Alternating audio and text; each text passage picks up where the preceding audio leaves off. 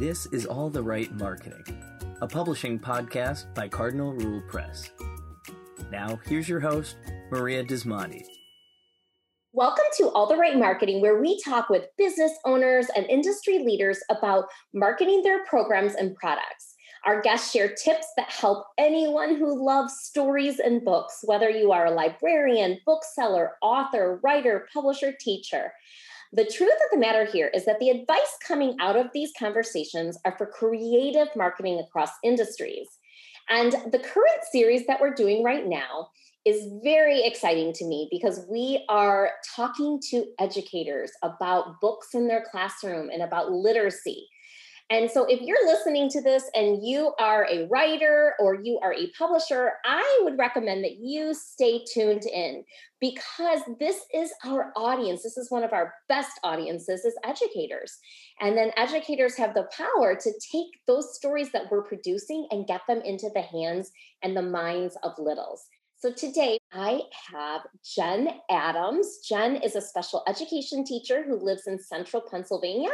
She has taught in multiple classrooms, grade levels, and settings, including regular education, special education, and alternative ed as well. She's taught pre K first and fifth through 12th. So, this is going to be a really great interview because she can speak to all different levels. Currently, she works for a public cyber charter, charter school, teaching students in grades one through nine in an autistic support virtual classroom. Welcome, Jen. Hi, thank you so much for having me. Absolutely. So, let's start off. Tell us about your experience um, teaching virtually right now. This sounds amazing. and did it come out of the pandemic? Uh, well, yeah, it did. Um, just you know everything that um, happened with you know things going very virtual. Um, the support and needs of my own family. You know, I'm sure a lot of us face that. You needed to kind of reevaluate what your own family needed. Um, and it kind of gave me the opportunity to work from home more, which was great because I have two elementary age students or children, not students, children myself. Students um, as well. well, yes. And so between my husband and I both being uh, small business owners as well on top of our day to day jobs, we kind of needed that flexibility. So uh, going the cyber route for me allowed me to work from home. It allowed me to be there for my children when they needed it. And it was just what was best for our family at the time. But also just teaching virtually has kind of opened up a whole new idea of how I can reach students that I just didn't really think was possible. If I'm being honest, my mindset towards virtual cyber schools was not the best. But now that I've been able to kind of make it my own and do a lot of the things that I did before um, and see how I can get that to work and like kind of problem solve a little bit, it's been really fun. Oh, I love your honesty. Thank you for sharing that. Um, yeah. you know, virtually teaching wasn't exactly in your mindset to start because I think a lot of teachers could probably agree with you. Right. Right, so absolutely. Talk, um, Jen, one of the things that you had mentioned in our intake um, questionnaire was the the concept of really using books at the beginning of the year. Can you talk a little bit more about why um, that's so important? Well, I feel like as teachers, our jobs at any time of the year, but especially at the beginning time of the year, we're trying to build rapport, we're trying to build relationships, and we're trying to model expectations for our students. So, if coming into the beginning of the year, you're modeling reading tons of books, questioning books, you know, talking about books, that's going to get your your students wanting to do it as well. That just whole modeling aspect of a teacher reading a story, thinking out loud to the students, and thinking, hmm, I wonder why our character just did that. You know, drawing some conclusions from things. And just i love that modeling that can happen that can lead to tons of literacy skills for comprehension. But then even just the importance and i think even now more than ever teachers are feeling that they need to build relationships in their classroom especially for a lot of teachers that are stepping back into the classroom after maybe being virtual for a year they're now trying to figure out ways how do I connect with these students that maybe have not been in a classroom for a year, or maybe it's their first time in a classroom if they were a younger child that missed out on their kindergarten year and are coming into first grade and not really knowing what to expect from school.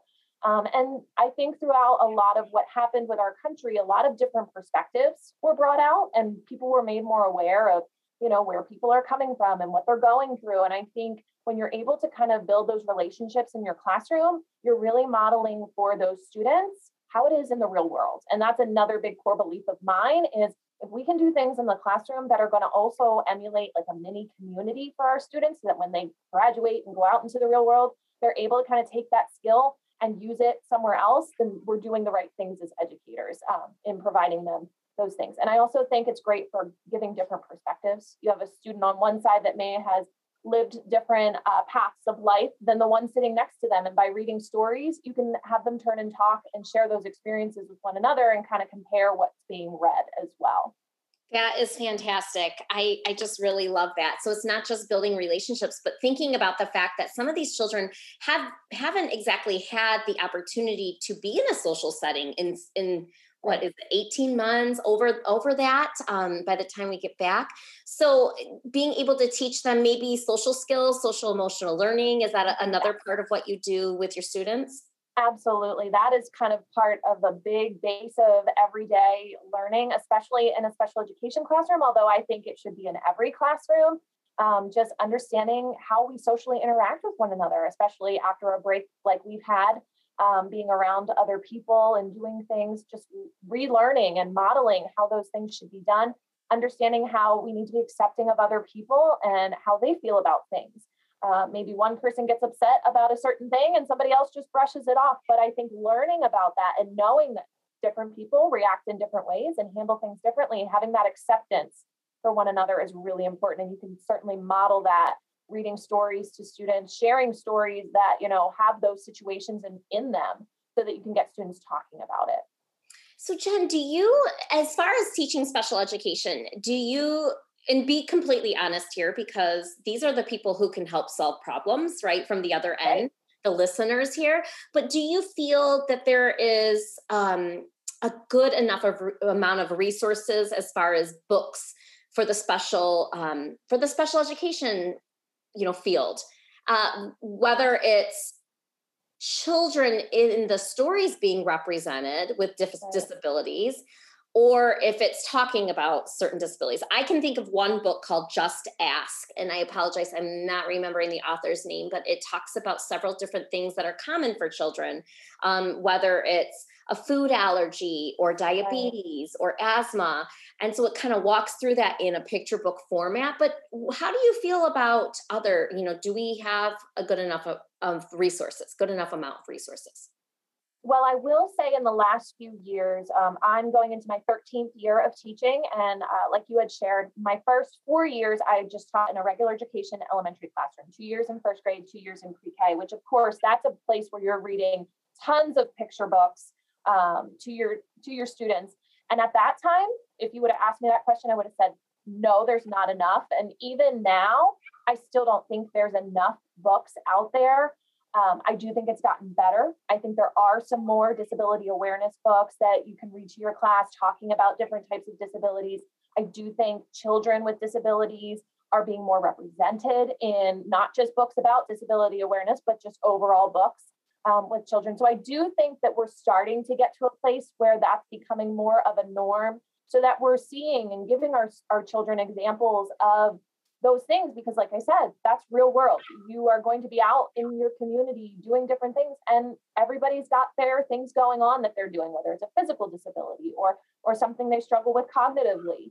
Um, but i don't think there's as we could still use more. We could totally use more um, we could really use things that help kids understand a little bit more of like the why. So you know maybe mm-hmm. i i've seen some children's books for example um, i work with mostly uh, the autistic population of students but things like you know why is that student rocking back and forth? Why is that student flapping their hands? Because i will say even for my own neurotypical children seeing a child like that out in the community they, they kind of don't get it. They don't understand you know why they're doing that they might be a little nervous if they see a kid doing that on a playground and just because of my background, I can go over to them and say, you know, oh, that's just how he calms himself down, or that's how she, you know, uh, can do something so she can handle maybe some of the noises that are going on outside, or that's just how she regulates her body and those types of things.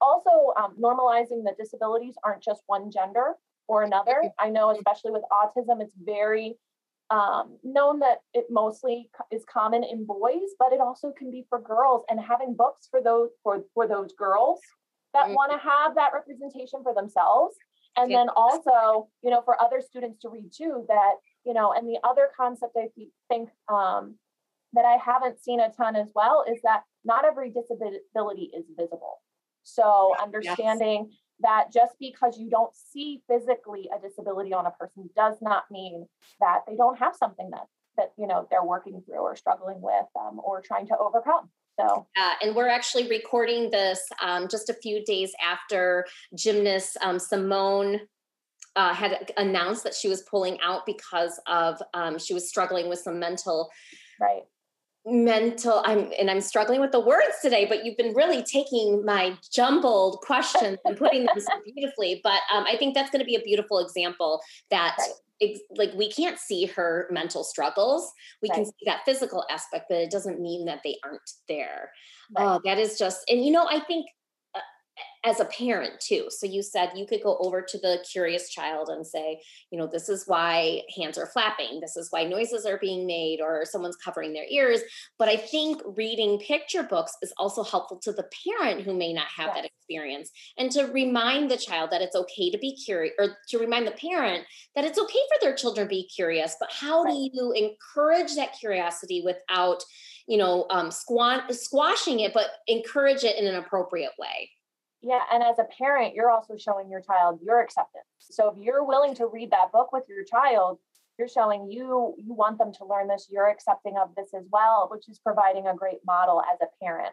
Um, you know, and those books weren't around when I was a kid for my parents to do that for me. No. Um, but it's becoming more and more visible. The other thing, now that I'm thinking about it even more, just because I've worked a lot with the secondary population, is books that aren't always so clip art graphicy, or if they are to a more mature extent, because we do have students that are in you know the 6 to 12 grade range that may cognitively be able to understand concepts such as uh, an elementary student would but they're older. So having books that those students can relate to you know at a level they're at but also um, being more mature maybe more like a comic I know is a is a route that a lot of books will tend to go if they're gearing it towards the older ages, but still trying to keep it at their level. Um, I'm a big believer and loved uh, using real photographs in my stories, in my visuals, in my own classroom for those older students. One for generalization, so that they actually learned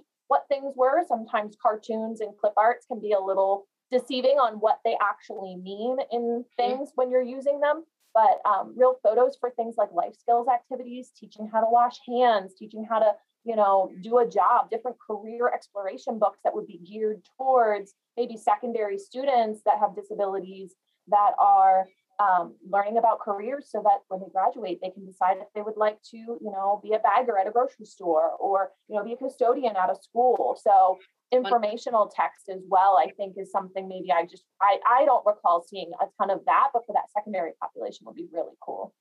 And jen let's ask the big question because i think this is the question that publishers are really wondering. How do teachers like yourself find books? How do you discover new books? Where are the different places you're looking or hearing about stories well, I would say a lot of where I'm finding information, I'm really connected to the Instagram community, and that has kind of exploded over the last few years um, with teachers, you know, becoming more and more on Instagram. TikTok's another one that's kind of starting to blow up too.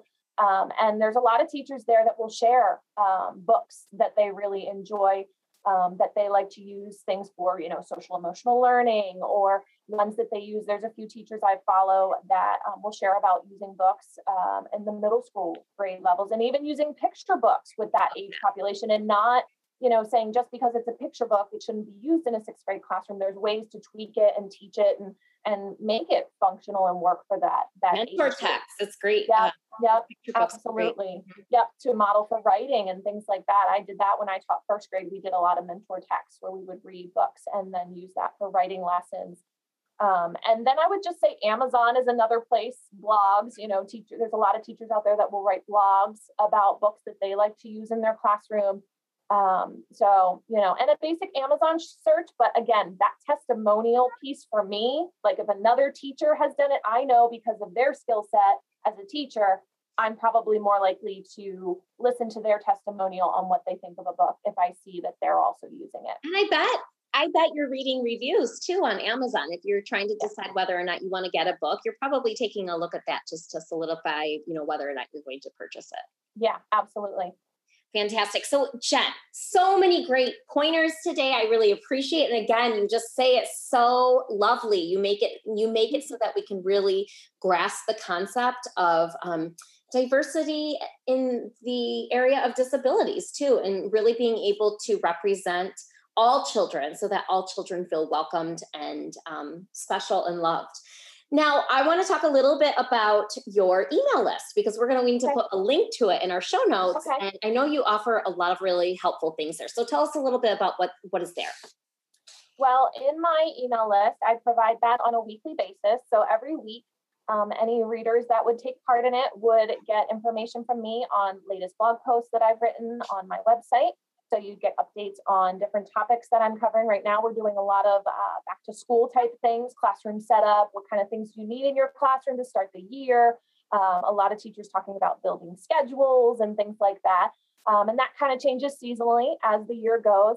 I also like to uh, share some tips and ideas, different hacks and things that teachers can use in their classroom, whether it's an organ- organizational hack or a storage hack, something like that, that's kind of something that they can take away from that email and do with something they can take action with right away.